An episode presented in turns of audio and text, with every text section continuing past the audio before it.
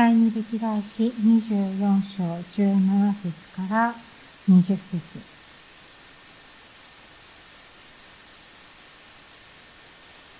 エホヤダの死後、ユダの首長たちが来て王を死を編んだ。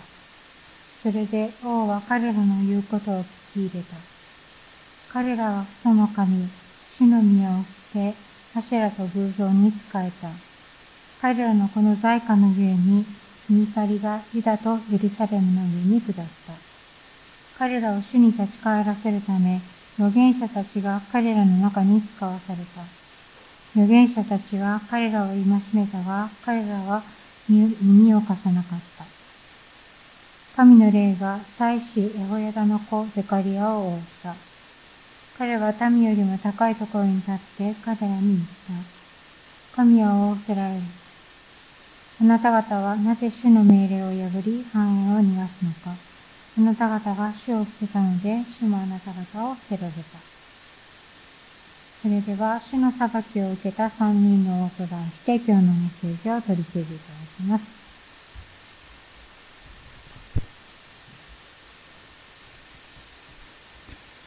今日の箇所に書いてあることはですね、歴代史の第2の24章から26章のところで、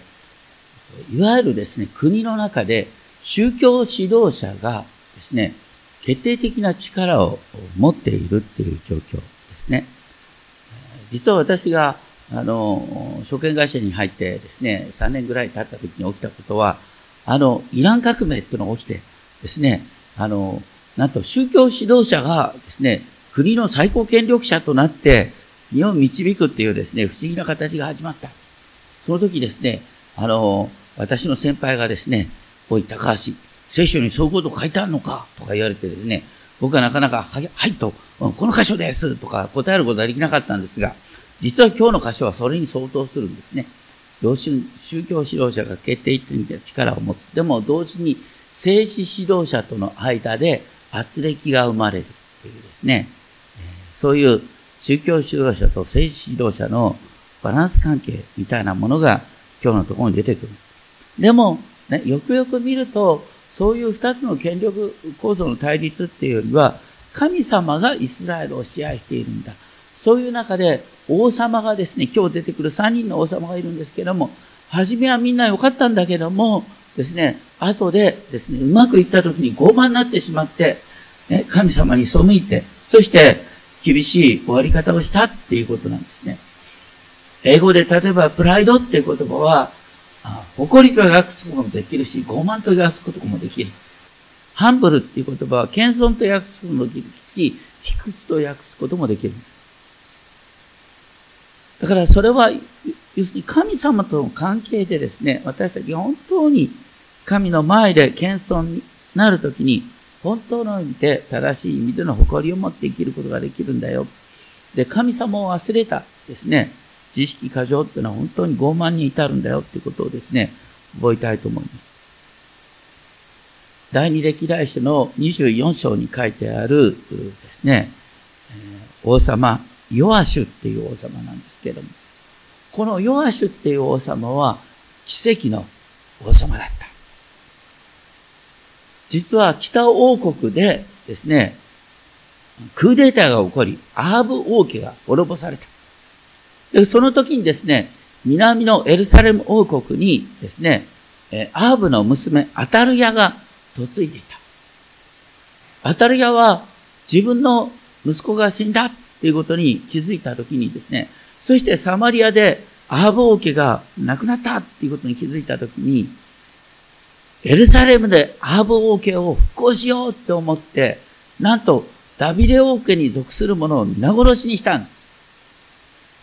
だから、アタリア、悪女、アタリアが、悪女、恐ろしい女、アタリアがですね、ダビデ王家を滅ぼしたかに見えた。ところが、一人だけですね、幼いヨアシュが神殿の中で7年間、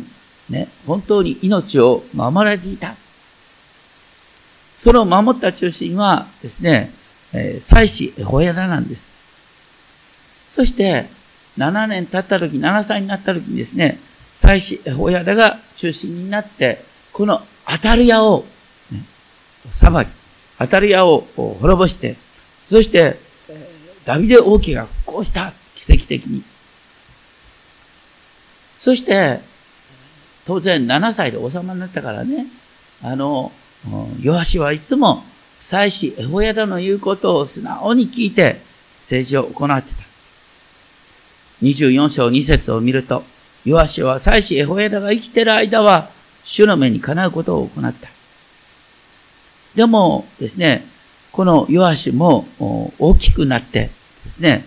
あの、30歳ぐらいになった時にですね、ちょっとですね、不満を感じたんですね。それは、あの、祭司やレビ人がですね、あの、みんなから集められたお金をきちんとですね、神殿をより良くするために、ね、当たり屋の時代に神殿がめちゃくちゃにされた。その神殿をきちんと整えるためにですね、お金を、あの、きちんと使おうとしてない。一部、レビ人のもとに着服されているように感じた。それでですね、あの、ヨアシは、この問題解決しようって言って、でもなかなかみんなね、エホヤダの方ばっかり見てるから言うことを聞いてくれない。それで、王はですね、祭司エホヤダエホヤダを読んだ。頭であるエホヤダを読んでですね、この問題はきちんと解決しなきゃダメだよって言って、で、解決に向かったって話が24章8節からです。ですから、あのね、祭司エホヤダのもとで育ったんだけども、当然ながら王としての自覚が生まれたときに、ね、エホヤダさえ叱責するものとなって、まあ、あの、問題は解決したんですね。要するに透明なお金の使い方にしようということなんですね。昔日本でもですね、郵政民営化といろいろと議論がありましたけども、基本はどういうことかというと、それまでですね、要するに郵便局で集まったお金をですね、財政投融資、資金とか言ってですね、政治家の思い通りに使える形だったんですよ。だからあれ、あの、本当に賄賂の温床だったんですね。その問題を変えたってことなんです。透明化したってことなんです。そのような透明化っていうのは本当に必要になる場合がある。この時もですね、要するにそのようなお金の使い方の透明化が起きて、そして問題解決した。だけど、ですね、エホヤダがですね、老年を迎えて死んでしまった時に、24章15節からですけれども、エホヤダは本当にですね、ダビデ王家の一族家のように丁重に褒められたんですけども、24章17節を見るとですね、エホヤダの死後、ユダの首長たちが来て、王を不死をんだ。それで王は彼らの言うことを聞き入れた。彼らはその神、主の宮を捨て、アシュラと偶像に仕えた。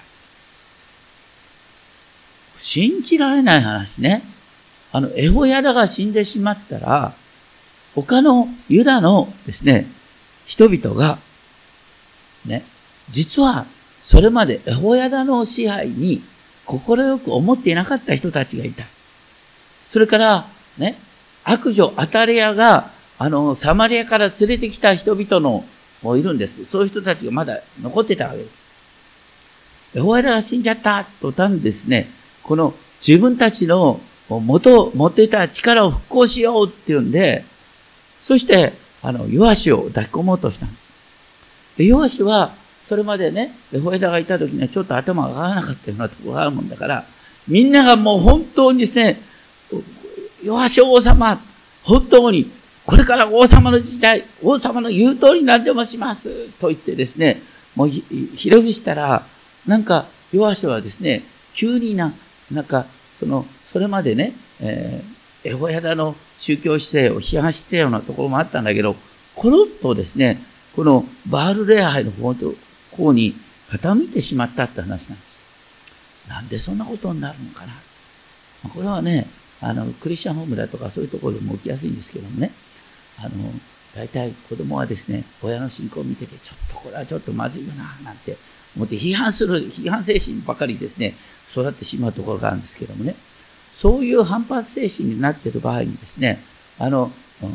自分の重しがなくなるとですね、急にガラッと崩れてしまうなんてことがある。で、まさにヨアシにおいてそういうことが起こった。それを責めたのがですね、このエホヤダの息子のゼカリアっていう人なんですけども。でもね、この時にヨアシはもう絶対権力を握ってたもんだから、どうしたかっていうとね、このゼカリアの言葉を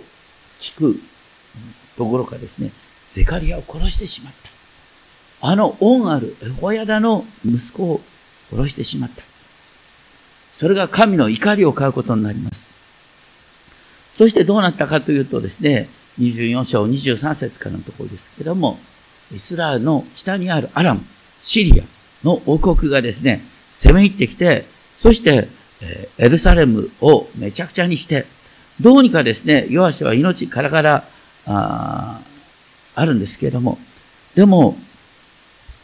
ヨアシは決定的に力を失った。そういう中で何が起こったかっていうのを、あろうことがですね、ヨアシュは謀反で殺されることになる。24章26節あごめんなさい。24章25節ですね。ヨアシュは寝台の上で寝てるところをですね、家来に殺されたって言うんですよ。ヨアシュってのは本当にダビデ王家の血筋を守った奇跡の王様なんです。でも、ね、晩年傲慢になって、ね、神の怒りを買って、そして、結局は、家来によって殺される。なんていうことだ。ということですね。で、その後、どうなったかっていうと、次にアマツヤっていう王様が出てきた。アマツヤは25歳で王となって、エルサレムで29年間王であったって書いてありますけども、25章で。そしてアマツヤはですね、自分がですね、権力を握ってくると、どうしたかっていうと、自分の父親を殺した者たちをですね、皆殺しにした。でも、その子供たちは殺さなかった。それは、モーセの書に書いてあることに従っていることであったということで、アマツヤは、あの、モーセの書を大切にですね、思っていたということがここに書いてある。で、その後ですね、アマツヤは何をしようとしたかというと、南のエドムっていう国なんですね。ここでセイルって書いてありますけども、要するにエドムっていう国が、あの、伝統的にユダ王国に従ってたのに、あの、こう、反旗を翻すようになってきた。それでですね、アマツヤは、軍隊を招集してですね、南に攻め入ろうとした。でもその時にですね、え軍隊の数が足りないもんだから、何をしたかというと、北王国の、北王国のイスラエルからですね、あの、10万人の有志を募る。要するに、お金で傭兵を雇うということをしたんですね。その時にですね、神の人が現れて言った。ね。なんで、ね、こう、エルサレム王国、ね、ユダ王国の戦いのために北王国の助けを借りるのか。北王国ってのは、今、偶像礼拝に傾いてるところ。その偶像礼拝の王国の助けなんか必要ないんだよ。あなたが神様に信頼さえしたら大丈夫なんだよ。それに対してですね、アマチュア言っただってもうお金払っちゃったんだよ。あのお金無駄になるじゃないって言ったらですね、その神の人は言った。何を言ってんだ神様が与える勝利はそんなものにね、比較できないほどのですね、神様、あ勝利を与えてくださるんだ。と言われて、そしてアマツヤは素直に従ってですね、その、あの、10万人のですね、北王国の兵隊を置いてですね、彼らを国に返してですね、そして、えー、ユダ王国の軍隊だけで戦って、圧倒的な勝利を収めることができた。これは神様が与えてくださった勝利なんだけども、アマツヤとですね、ユダの人々はですね、勝ってしまうと、いや、自分たちの力で勝ったと思い込んでしまったんだよね。それで、本当にやってはならない残虐なことをやったということが書いてある。でもそれと同時にですね、起こってしまったことが、それは何かと、さっきね、サマリアから軍隊を雇った10万人。でもね、軍隊はどうしてですね、そういう、あの、お金で、ね、雇われるかっていうとね、お金が目当てっていうよりは、勝った時にね、負けた国からたくさんの分取り物を手にできるんです。だから、勝ち戦に加わることができなかったってことはすごい不満なんです。だから、サマリアから来た10万人の軍隊はですね、あの、ユダ王国をめちゃくちゃにしてですね、帰ったんです。で、それをきっかけにしてですね、北王国と南王国の戦いになっていくということなんですね。そして、25章の17節から見ると、ユダの王アマツヤはですね、北王国に攻め入ろうとする。その時ですね、北王国の王様、この王様の名前がヨアシュっていうから、また本当に混乱するんです。この辺りですね、北と南がですね、同じ名前の王様がですね、繰り返し出てくるんですね。とにかく北王国のヨアシュの方がですね、アマツヤに向かってですね、お前は何を言っとんだと、ね、あの、生意気だとか言ってね、攻めてみろとか言って、それで結局ですね、あの、こう、アマツヤは攻めちゃうんですよ。その時に、実はアマツヤは神の怒りを買ってた。どういう意味で怒りを買ってたかっていうとですね、アマツヤはとんでもないことをやったんですね。あの、エドムの国をね、滅ぼした時に、そして、えー、そのエドムの人々が拝んでいた神をも、神々を持ってきて、それを拝んだ。どうして負けた国の神々を持ってきて拝むかわかりますか？普通だったら負けた国の神々なんか持ってきて拝むなんてしないよね。でも日本でもそうですけど、昔からね、人間が一番恐れ恐るのは何かってたたりなんですよ。たたり。ね。だから、負けた国の神々を大切にしないと、ね、あの、神々、負けた国の神々のたたりを受けるということで、結局ですね、負けた国の神々を持ってきて拝むっていう習慣が当時あったんです。だから、アマチュアさんは、ね、始まりは本当に神様に従ったんだけれども、ね、エドムに勝利して、高ぶって、ね、俺たちはすごいんだって言ったった今度ですね、こう神様のことを忘れちゃってですね、当時の習慣に習ってしまって、そして、北王国イスラエルに攻め入ってしまって、で結果どうなったかというとですね、この北王国イスラエルに散々な目に遭うんです。で、エルサレムのすべての宝物が奪われる。そして、このアマツヤもですね、捕虜とされるっていうですね、エルサレムの王様が北王国の捕虜とされるなんて、前代未聞です。で、その時にですね、多分アマツヤが捕虜になった時に、一時的に捕虜になった時に、ユダ王国で王様ウジヤっていう次の王様が立つんですけども、あの、時間的にですね、7年ぐらいは少なくとも、あの、2人の王様が立ってたと思うんですけども、最終的にですね、アマツヤはですね、家来によって殺されるんです。これは、だからですね、あの、ユダ王国の中で、イスラエルに、北王国に従おうという派と、独立派の戦いがあったんですね。そして独立派が勝利するという形で、ウジアを立ててですね、アマツヤを殺してしまうということになるんです。そうすると、ね、前代未聞のことです。ダビデ王家で、ね、二代にわたって、家来に殺された王様が出て、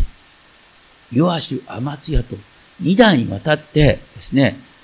最初は本当に敬虔な王様として始まって、で戦いに勝利していい気になってですね、神様に逆らって、そして神の怒りを買って、神の怒りを買った結果がどうなったかというと、家来に殺されるっていうとんでもないことになっちゃった。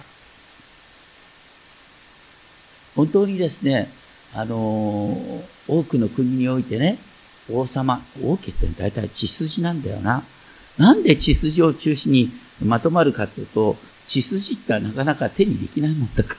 ら。ね。そういうものを中心にしてまとまるシンボルにはなるんです。でも、血筋とね、能力は全然別だから、ね、血筋で王になった人に求められてるのは、本当に家来の声を聞くってことなんです。ところが、ね、ヨアシュもアマツヤも、ね、本当の意味で、ね、聞くべき人の声を聞くことができなくなっていた。そして、最後に家来から殺されてしまうっていうですね、本当にとんでもないことになる。私たちは本当にですね、知らないうちにですね、傲慢になってしまって、神に打たれてしまうんだっていうことは、本当に注意しなきゃいけないなっていうことを思わされます。そして最後に、ウジヤっていう王様が出てきます。ウジヤっていう王様は、これは南王国ユダのですね、あの、全盛期を作るですね、ある意味で偉大な王様なんですね。でもこのウジヤの業績については、列王記にはほとんど書いてありません。その代わり、この歴代史の方で、ウジアの業績が書いてある。26章3節ウジアはエルサレムに52年間王であった。でも、ここのところでまたですね、あの、なんか、不気味なことが書いてある。26章の4節5節ね。彼は、ウジアは、神を認めることを教えたゼカリアが生きていた、え、ゼカリアが生きていた間、彼は神を求めた。このゼカリアはどのゼカリアかようわかんないんですけども、とにかくですね、あの、きちんと宗教指導者の言うことを聞いてたときはですね、ウジアはまともだったんだけど、ね。でも、ね、その自分の宗教指導者がいなくなったらですね、おかしくなったみたいよって話なんですね。でもその前に、ウジアがやった業績についていろいろ書いてあるんですね。6節か8節のところで、え、26章の6節から8節のところで書いてある言葉ですね。とウジアがダビデと同じようにペリシテ人の地を支配した。その前にちょっと書いてあったのは、あの、ウジアはですね、26章2節を見ると、エイラ島を築き直しというですから、ですから、ユダ、ユダの最南端のですね、あの、エイラ島ですね、現在の保養地ですけど、赤川の入り口、それを回復することができた。それからペリシテも治めることができた。それから視界の北東のアンモン人の国も治めることができた。だから、ウジア王の時に南王国ユダはですね、えー、ダビデ王国時代の南の部分の領土を回復することができたっていうことなんですね。そして、ウジアの名声がですね、26章8節ですね、その、この上なく、ですね、世界中にエジプトの境まで、届いた。そして、ウジアがやった素晴らしいことが26章10節を見ると、彼はまた荒野に櫓を立て、多くの水ためを掘った。多くの家畜を持っていたから。そして、産地や果樹園には農夫や葡萄作りがいた。彼は農業を好んだのである。農業を好んだのであるっていう王様なんか出てくるのは、ウジアだけ。本当にウジアはそのようにですね、あの、食産工業というか産業を起こし、そして農業をですね、大切にして、国を豊かにする。そして民の生活を守るということにおいてですね、素晴らしい成果を上げたんです。それから26章15節を見ると、さらに彼はエルサレムに巧みに考案された兵器を作った。ね、ダビデは楽器を作ったけど、ね、ウジアは新しい兵器を作ったとか言ってですね、とにかくウジアは素晴らしい王様だったんです。ところが、26章16節からね。しかし、ウジアが強くなると、その心は高ぶり、ついに身に滅びを招いた。彼は自分の神、主の信頼を裏切った。この段の上でこう歌こうとして主の神殿に入ったのである。ね、本来、王様は、ね、政治は行うんだけれども、神殿の中に入ってこうたくなんていうことはやっちゃいけない。これは祭司に任された仕事なんです。その時、祭司アザレヤが80人の勇敢な祭司たちと共に王の前に立ち、立ちふさがって言った。王様ね。神様に主にこうたくのはあなたのすることではない。こうたくのは性別された祭司たち、アルンの子たちのすることです。言った。それに対して牛は激しく怒った。激しく怒ったって書いてあって、次、激しく怒った時、彼の額にサーラトが現れた。サーラトっていうのは、ハンセン病、昔雷病って言いましたが、それが明らかに現れたらしい。これはですね、ウジアが高ぶって、本当に王様の分を超えてしまった時に、神の裁きがウジアに下ったっていうことなんですね。ウジアは死ぬ日までサラトに侵され、隔離された家に住んだ。彼が主の宮から立たれた。主の宮から立たれたってことは、ね、このサラトに侵された時に、人々の前に出ることができない状態になる。神殿の中に、ね、神殿の外庭の部分でさえ入ることができなくなったってことなんですね。それが、ウジヤが厳しい裁きを受けた。こう考えるとさ、ウジヤってのは本当にいいことやったのにね、ちょっとね、王様だから、あの、祭司のやることやったって、まあ、そのぐらいいいじゃない、なんて思うかもしれないけど、ね、そうじゃないんです。ね。今から2600年前の、ね、ユダ王国は法治国家だったんです。法治国家。ね。どんな権力者でも、ね、文を超えてはいけないところがある。それをウジアは文を超えて自分がですね、再式通りになろうとした。自分宗教的な権力を同時に握ろうとした。それまで言ったように、ね、宗教的権威と政治的権威の間の圧力があった。ね、ウジアは宗教的権威まで自分で持とうとした。その時、神の裁きが下ったということなんですね。本当にこの今日出てくる三人の王様、みんな素晴らしい王様です。みんな最初は素晴らしかった。でも、ね、うまくいっている中で傲慢になってしまって、神様を忘れて、ね、人々が自分をおだててくれる、おだててくれる人に乗っかってしまって、本来、恐れるべき方を忘れる。そして恐れるべき方を忘れるっていうことの中に、神が立てた人をも裁いてしまった。その結果が、この3人の中に起きたってことですね。コリント第一の10章11節に、このようなことがある。第一コリント10章11節ですけども、これらのことが彼らに起こったのは戒めのためであり、それが書かれたのは世の終わりに臨んでいる私たちへの教官、教訓とするためです。ですから立っていると思うものは倒れないように気をつけなさい。立っていると思うものは倒れないように気をつけなさい。これは本当に三人の王様にそのまま言いたいことだよね。